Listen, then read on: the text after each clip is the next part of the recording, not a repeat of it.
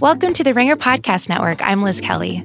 We just launched a brand new golf podcast called Fairway Rollin', where Joe House is joined by a rotating cast of Ringer and Golf World personalities every week. They'll break down the latest in golf headlines and news from social media, keep up with everything Tiger Woods, and delve into the world of golf gambling. The first episode was just released earlier this week, with new episodes being published every Monday going forward. You can download and subscribe to Fairway Rollin' on Apple, Spotify, or wherever you get your podcasts. I need support staff to clear the room. Stand up and walk now. Hello and welcome to The Watch. My name is Chris Ryan. I am an editor at TheRinger.com and joining me on the other line, he might be available for Batman, but you have to talk to his team. It's Andy Greenwald! Ha- have have they been floating my name? I mean, I, I They're I wasn't, looking I for wasn't someone bought. in their 20s or 30s Go on. who can embody the detective spirit of Batman. We're going to talk about that today. Matt Reeves' Batman is looking for a Batman because Ben Affleck out. Well, I can't wait to talk about that, Chris. I also, although what you just said was interesting, because you know one of the things that I've learned in my new capacity here is, I, you know, I had to have like you know compliance training, like harassment training, office stuff, Uh-huh. where we work for a company here over at the show. Sure. And I didn't know that in the state of California, ageist complaints are viable once someone becomes 40 years old. So I'm just saying, I all have this talk actively about, thought about this because, like, they, I get people take shots at me here because you and I, Uh-huh. and you know, like, it- there's a there's a few of us who are Gen Xers. Se- senior staff, Uh-huh. gray beard. We're Yeah. not Gen. We're not Gen Xers. well, we, technically, Gen Xers. aren't we? No, we are. We don't even have one. Gen X stops people born in like 75, and then whatever millennial starts later. We don't even have a generation, man. So it's That's like Gen 90s were Y. About. Is it Generation Y? No, that was later. Like that starts in 80. I, we're, we're we're literally No wonder I felt We're- so unmoored.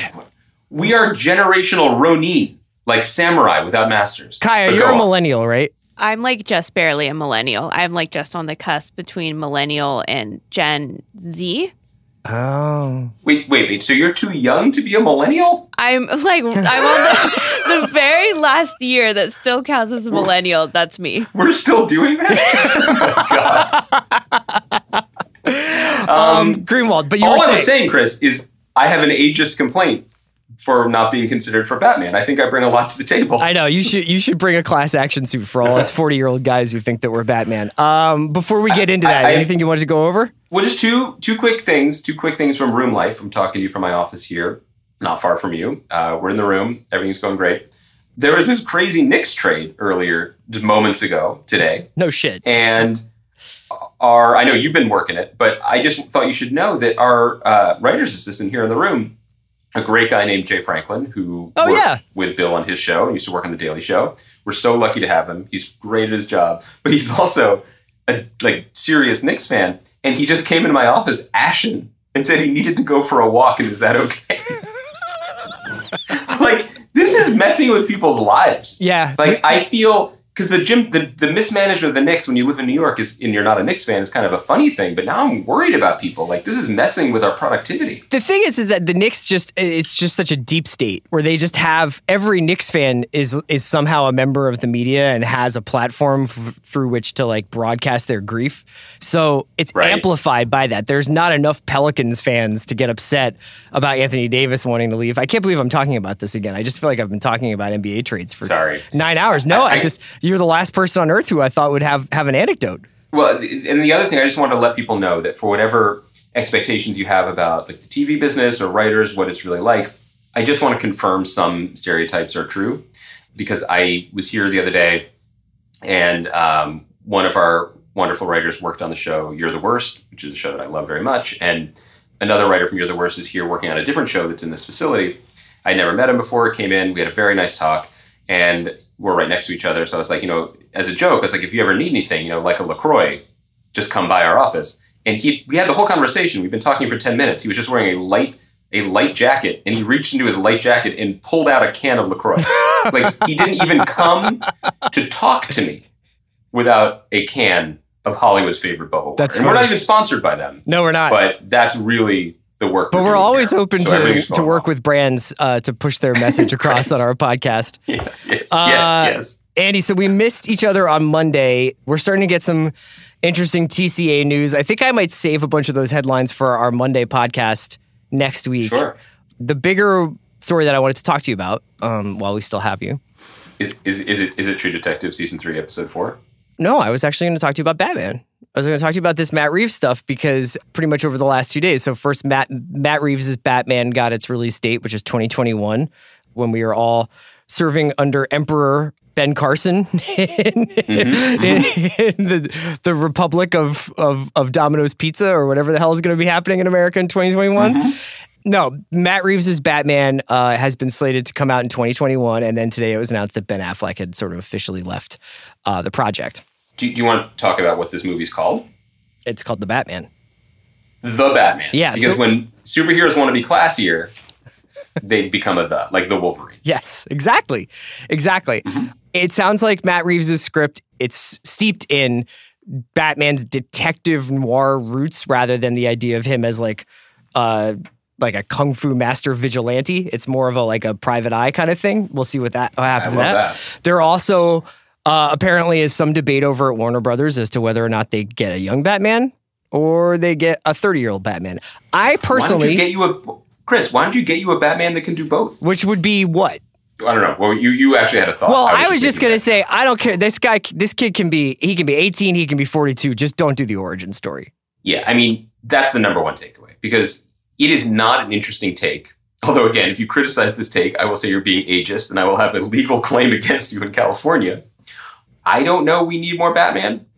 It's not. I'm not going to do the complete contrarian. Like nobody wants this because people like Batman. People still love reading Batman comics. Tom King just did a great run on the character. There's still more gas in that tank, right? And that's not even including like the various IP demands that are placed on Warner Brothers to keep this stuff, keep this train running. But to your point, I that's the part of the character that would be interesting to me.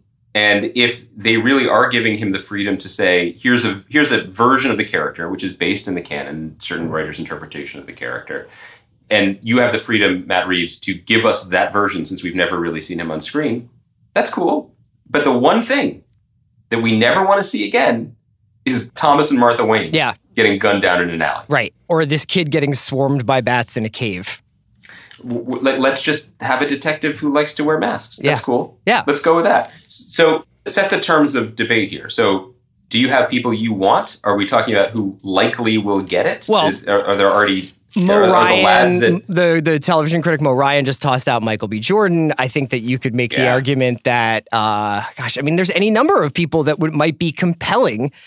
The, one of the problems is, is that so many people are currently tied up in one way or another or are recovering from their involvement with the Marvel Cinematic Universe that it takes Yes. up like 24% of Hollywood's bankable actors. So you can't do a Hemsworth, you can't do an Evans, you can't do Pine is already in Wonder Woman.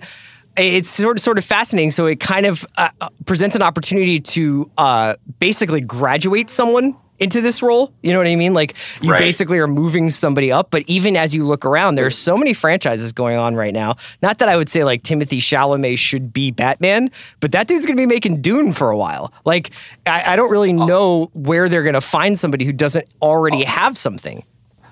also to your point that idea of like let's just big league someone um, didn't work for Solo.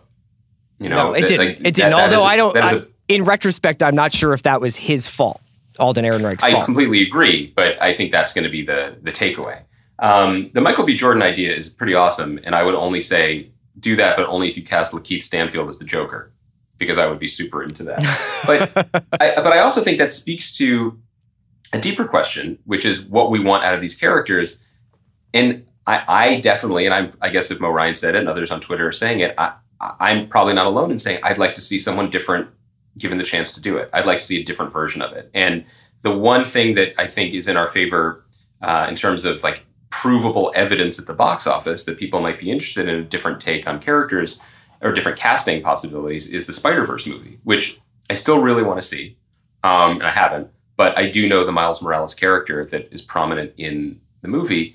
And I was just talking to someone about it here, and and and her point was, as not a big comic book fan, just you know, but someone who watches the movies, I, I liked it because I understood that Miles Morales had a reason to be Spider Man other than he was a nerd and getting picked on. Yeah. Similarly, the least interesting thing about Bruce Wayne at this point in our culture is he's sad and screwed up because his parents got shot.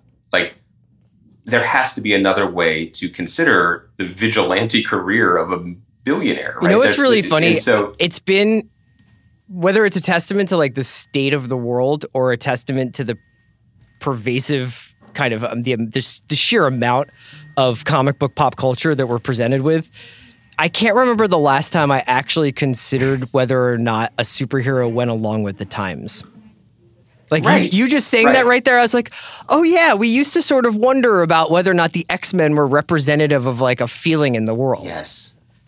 Yes, and instead they are now representative of Fox's tenuous hold on Marvel IP. Well, that's a perfect segue Um, to the so- thing that I wanted to bring up. I was reading this really compelling. Obviously, every time he does an interview, Steven Soderbergh's really interesting. He went on Bill's podcast. He was excellent there. He had an interview on Deadline today with Mike Fleming from Sundance, where he's promoting High Flying Bird, which is coming out next week on Netflix.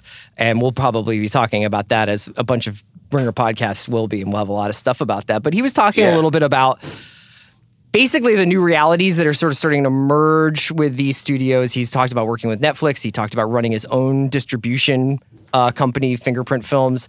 He's done a lot of different kinds of stuff, and he's continuing to do a lot of different kinds of stuff. But there was something in his interview with Deadline where he sort of alluded to how these studios that make movies are going to have to start operating a little bit more like some of these television companies. Often they're housed under the same sort of shingle, but that there's just going to need to be more because they need to start filling up libraries if they're going to offer subscription mm-hmm. services to their yes. to their libraries, they need to populate that to make someone say, "All right, I'll pay nine ninety nine for this again." Now I have like fifteen subscriptions.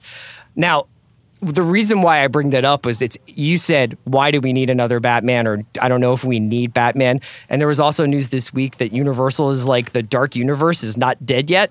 Like if something Yeah. comes up and we're really interested in working with a particular filmmaker and they have a take on Bride of Frankenstein or what have you, like we're open to it. There nothing is truly dead anymore. Like I think that the idea that these franchises will cycle up and cycle down, that we'll ever have a time when people aren't actively pursuing five different Battlestar Galactica adaptations. Like I just think that like yes. this is this is the new reality and, and it's just becoming more and more apparent. It is, and I think it's a great point to make. It's not people for a while thought everything they saw what Marvel did and they were so impressed by it that they thought it was repeatable. And that was locking into a multi-billion dollar multi-production tentacle multi-tentacled canon, right? That all these were the, the official versions of the characters and they were all going to work together in the same movies building up to these shared universes. And other people tried it, DC tried it, and it didn't work. What did work on the margins was what Fox did, which was a much more scattershot. We're going to make a grown-up Wolverine movie. We're going to make uh, Deadpool and make fun of the other movies that we've made, and we're going to keep making X-Men movies. And that was a lesson that maybe people aren't as precious about these characters as they thought they were. Yeah. And now Sony did it too, out of desperation initially with Spider Man. And now they have ongoing successful franchises with Tom Holland, with Marvel, the Tom Holland Spider Man movies. They have Venom, which is a ridiculous idea, but, But it made a billion And now they have, dollars. and now they have Spider Verse, Right. which flouts that idea of canon. Obviously, it's animated, but this seems to be the way forward. And DC, again, because of the necessities of content building and franchise management, but also just with a big shrug emoji, right? It's like Absolutely. you can have Gotham on TV. You can have a Warner Brothers streaming service, which is imminent and will probably have DC content. You could have a Well, Jo- no, there's the DC streaming service already. with right, right, Titans and all right. that. But like, and you could have the Joaquin Phoenix Joker movie coming out, Yeah. but also have Jared Leto's Joker in other movies. And yeah, they're just saying, "Hey, screw it. If we own it, we're going to make a lot of it." So quickly though, I did turn to the room to help me do research for this podcast, Oh, great. and uh, just want just want to give you some of the names and see what you thought. that- Yeah. that Oh, this up. is fantastic because I feel like I'm coming up a little bit dry. My, because we don't we don't really care. I think maybe it's these like not quite millennials like Kaya that are super into their Batman content. Michael B. Jordan came up again. Timothée Chalamet came up, but the decision was that he would make an implausible Batman, but a very interesting Bruce Wayne. Okay. Henry Golding from Crazy Rich Asians, who, you know, the first two words in that movie's title refer to Bruce Wayne. Why not the third? One I really liked was, was Robert Pattinson. just because he's turned into a pretty interesting actor. Although I don't know, if, are we are we going to outsource Batman to the Brits? Christian Bale kind of did it, but he. If you want to go Bale Pattinson, I have a suggestion for that. uh huh. It's James Badge Dale. And if you're talking about graduating someone, if you're talking about putting on. some what? No, I, I feel like this guy. Speaking of deep state, people have been pushing James Badge Dale on us for years. What, now you're James you're Badge keeping up for him? Dale is in why. the best movie of 2019 so far. What, what's that? The standoff at Sparrow Creek. Starring Briar Patch co-star Brian Geraghty and Briar Patch co-star Chris Mulkey. I'm aware. It's just it's the best movie I've seen so far this year. It's it's fucking amazing. Wow. It's an incredible movie. If people have a chance to check that out, it's on iTunes. It is awesome. wow. And da- and Badge Wow. Is in- is really really really good in it. I got two more for you quickly. Okay. Someone, because I guess this this actually circles back to your point about who's next and who's still available for a franchise. Someone suggested Lucas Hedges. Ben is Batman. right? Yeah. Okay. And then the one I like most is uh let's let's really I think it's time to give the brass ring to Swole Dano.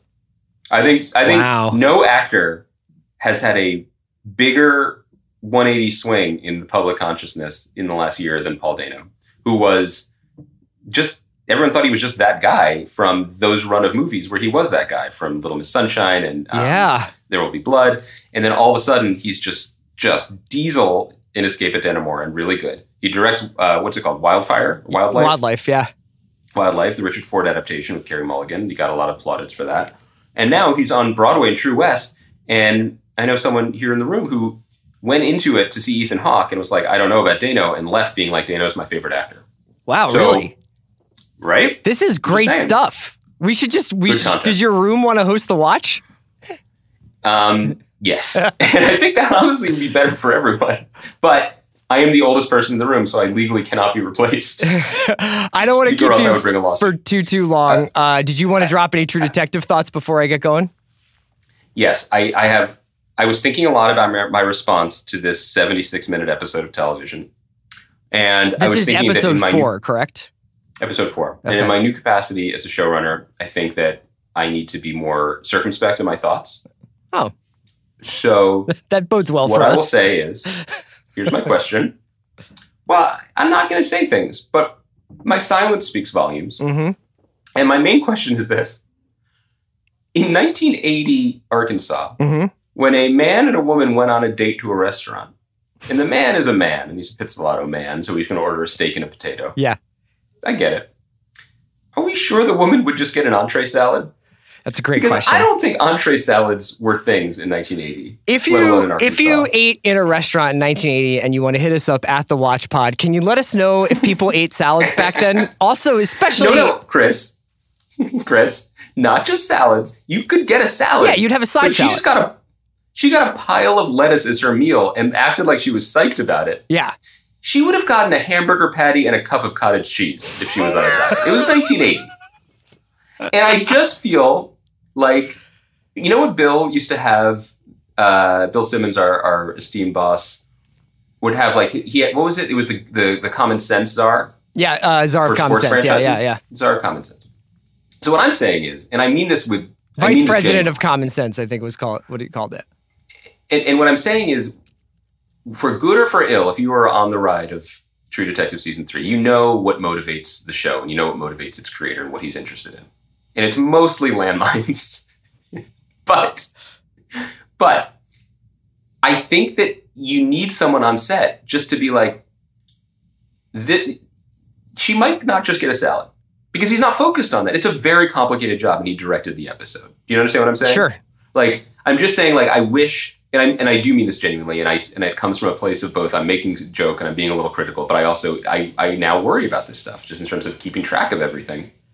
It's Like, it's a great question. I, I feel like he did stuff, enough. He did enough research that it wouldn't have been left to chance. You know what I mean? He wouldn't have been like, "God damn it, we don't have any food here to put in far in front of Amelia. But- Just grab a bunch of romaine and radishes and let's get going." But it but it's not just Because that whole scene is like, accuracy- it's like he's like, "I'm a beer man tonight," and he she's at she's like they have like there's something about it where it's like they considered what they were going to be eating. yeah, I don't mean to say and I don't mean to put it all on the accuracy of the food. I just mean that I, I, I charitably, I don't think Nick Pizzolatto is interested in his female characters unless they have souls of horse. Okay. Like Amy Gummer does. Yes. So I just mean is if his eye is not on that particular ball, I wish there was another voice in the room. And, and I again, I'm only gonna I'm gonna try to make use I statements as I learned in my freshman dorm, and it's something that I'm trying to be aware of too. Like if I'm really excited about some you know conversation or action set piece, I can't overlook the other part of it because. So I just think it speaks not to the inattention of detail because there's a lot of detail on the show. It's just the, the particular inattention to a particular character. or I feel like I should call my mom and find out. Like, did you take down Yeah. an entree salad in 1980? Maybe I'll do that. Yeah, let's do that. But also in Arkansas, that's the that's the other part. Is that the extent of your observations about episode four? That's the extent I'm comfortable now sharing on this podcast. yes. Duly noted. Uh-huh. Okay. Uh-huh. Greenwald will be here on Monday. I think we will try to talk about Russian Doll, which is a new series coming out on Netflix, uh, directed by Leslie Headland and produced by Leslie Headland and Natasha Lyonne, who stars in it, and Amy Poehler produced it, and it's fantastic. It is a really, really entertaining, very, very bingeable show. So we'll probably talk about that. Maybe we'll talk a little bit about Velvet Buzzsaw, the uh, the Netflix movie that's coming out tonight. there's, there's also going to be a lot of commercials for movies we and trailers love and stuff. right? breaking down the semiotics of advertising. Unless it's LaCroix water, in so which case. we'll I'll see you bright and early on Monday morning. I know Kaya can't wait. That commute, she's loving it. We'll talk to you on Monday. But she's so much younger than I even realized. I She's know. All right, man. Great job, Redskins. Bye. Today's episode of The Watch is brought to you by ADT. ADT Real Protection. When it comes to something as important as your family's safety, you deserve real protection from ADT. Real Protection means the nation's number one smart home security provider is standing by and there for you when you need them. Real Protection means having a safe and smart home with everything from video doorbells, surveillance cameras, smart locks, lights, carbon monoxide, and smoke detectors in a system that's custom designed to fit your lifestyle. And setting up your custom automations to do things like lock the doors and set the thermostat when you leave. Real protection means staying safe on the go, in the car, or when your kids are at school with the ADT Go app and SOS button. Real protection means 18,000 employees safeguarding you. Real protection means direct connections with first responders. No matter how you define safety for you, your family, or your business, ADT is there. ADT Real Protection. Visit ADT.com slash podcast to learn more about how ADT can design and install a secure smart home just for you.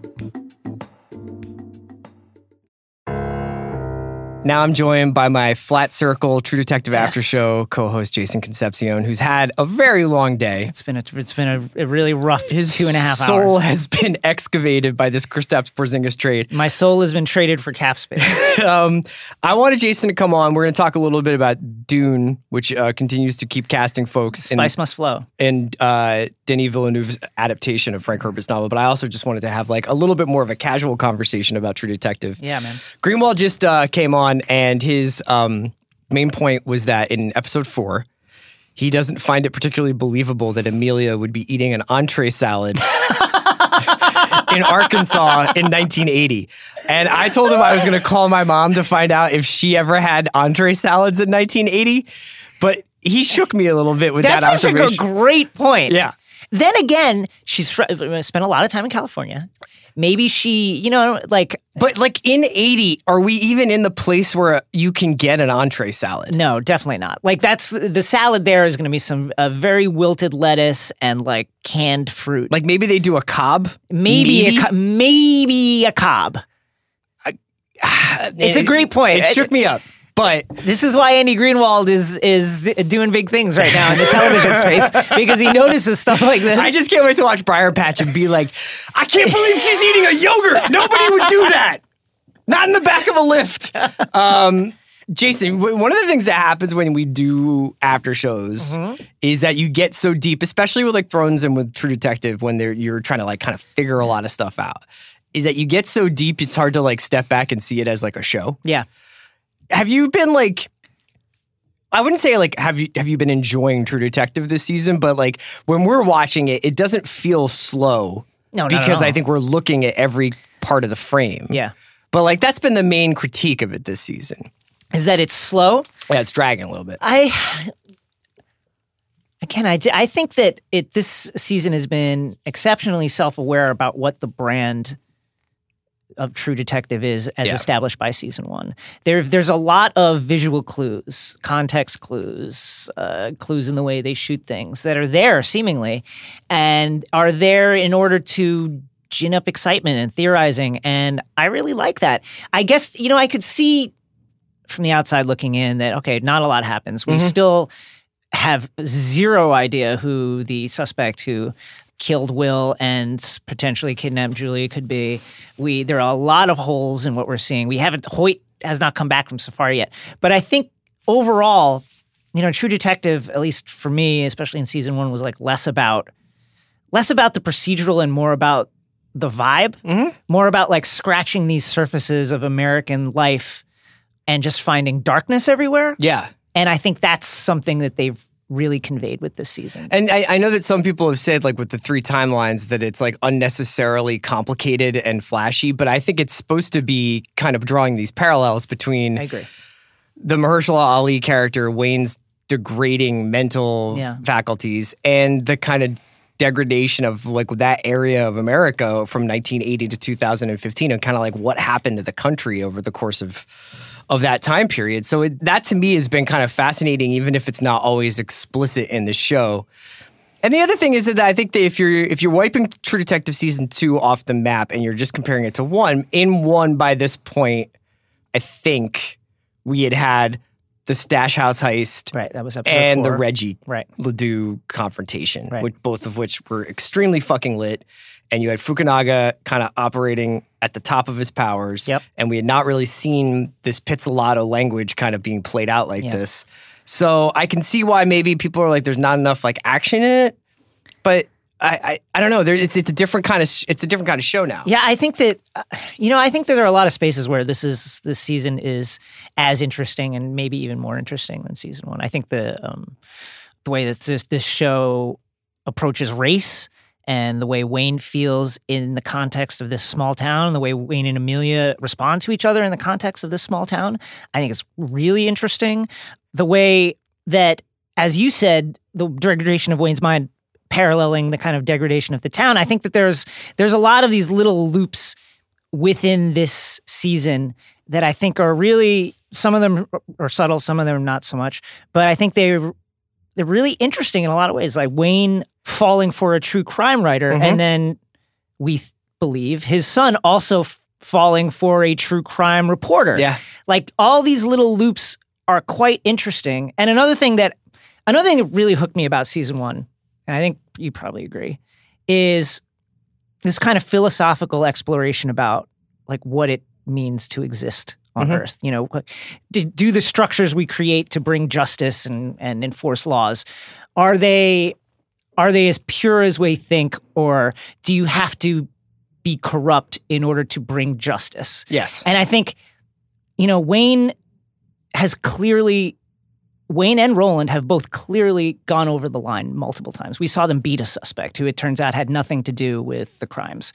Uh, we suspect that they're going to murder at least one other witness in the course of trying to investigate this wide ranging conspiracy.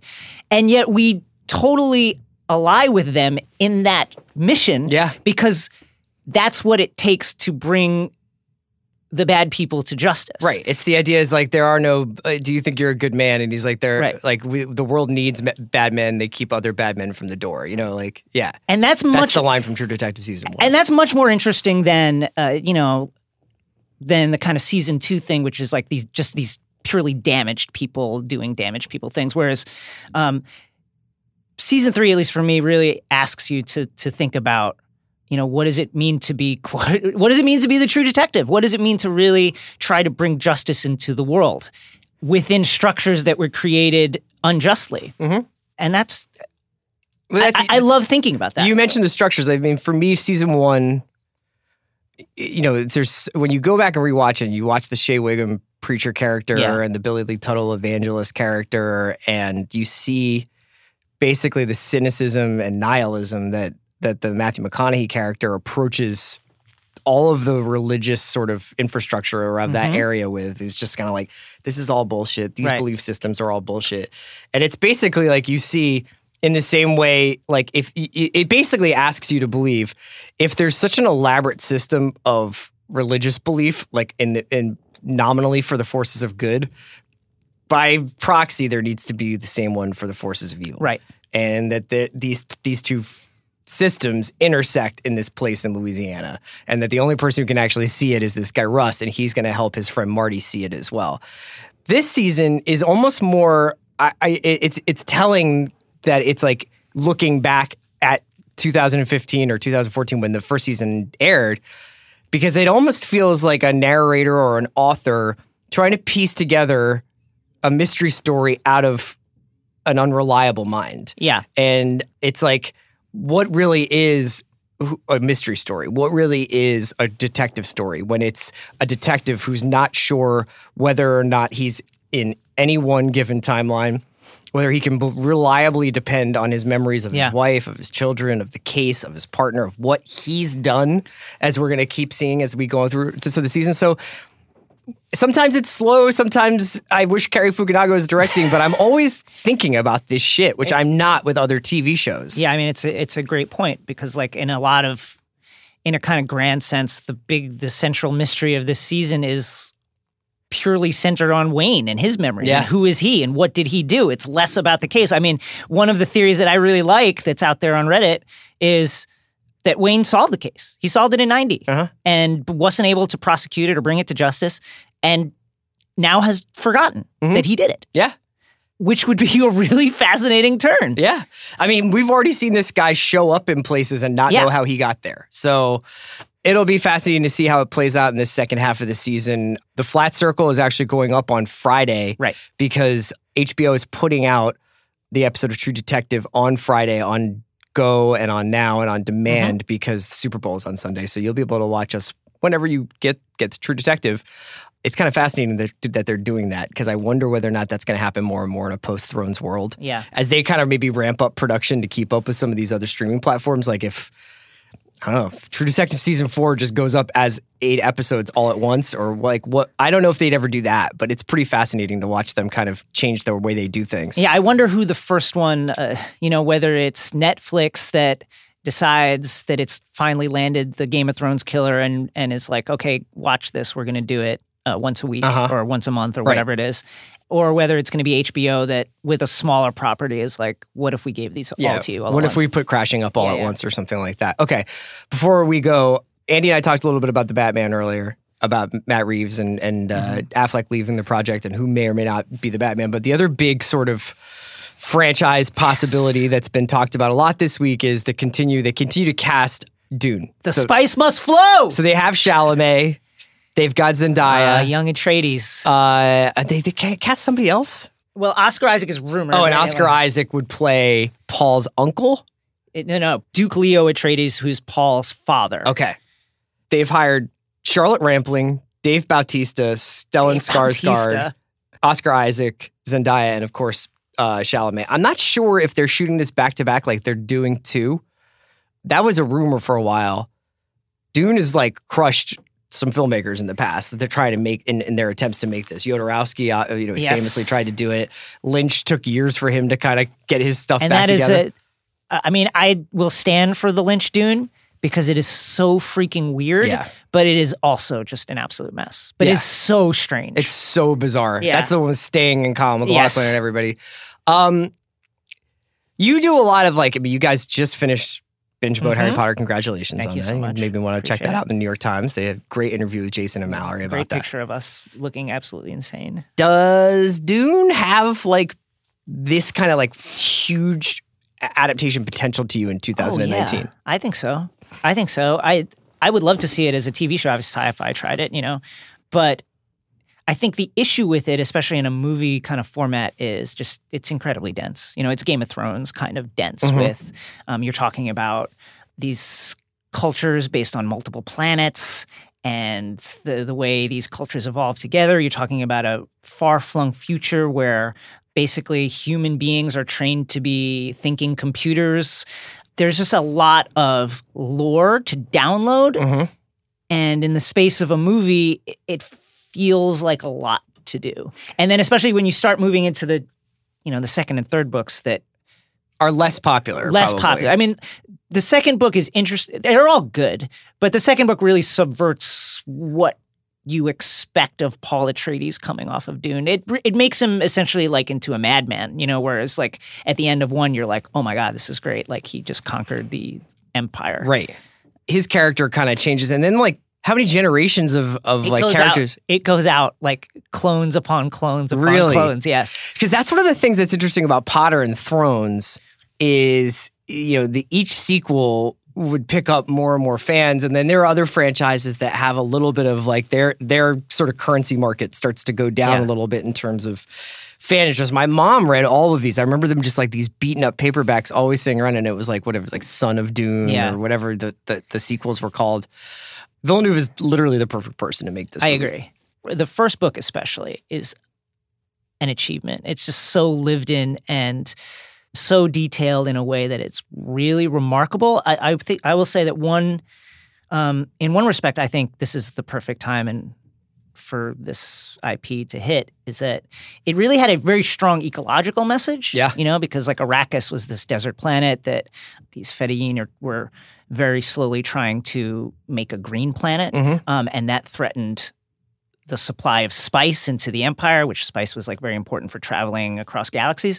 So, um, And psychic capabilities Yeah. and stuff like that. so I think that kind of stuff is uh, quite germane right now. You know, these kind of ecological themes. Okay. I'm going to let you go back to your grieving process. It's very tough right now. Uh, thank you so much for joining me. Again. Flat Circle Friday night after True Detective goes up on HBO Go, Demand, and Now. And then you can also watch us Sunday after its uh, terrestrial airing. Uh. Thanks for joining me, man. Thanks Thank for you. listening. We'll be back on Monday.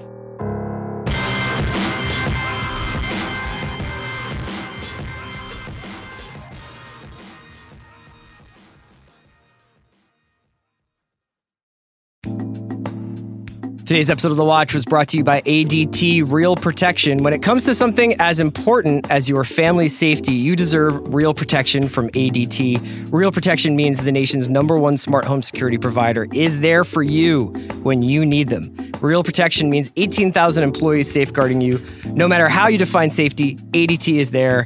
ADT Real Protection. Visit ADT.com slash podcast to learn more about how ADT can design and install a secure smart home just for you.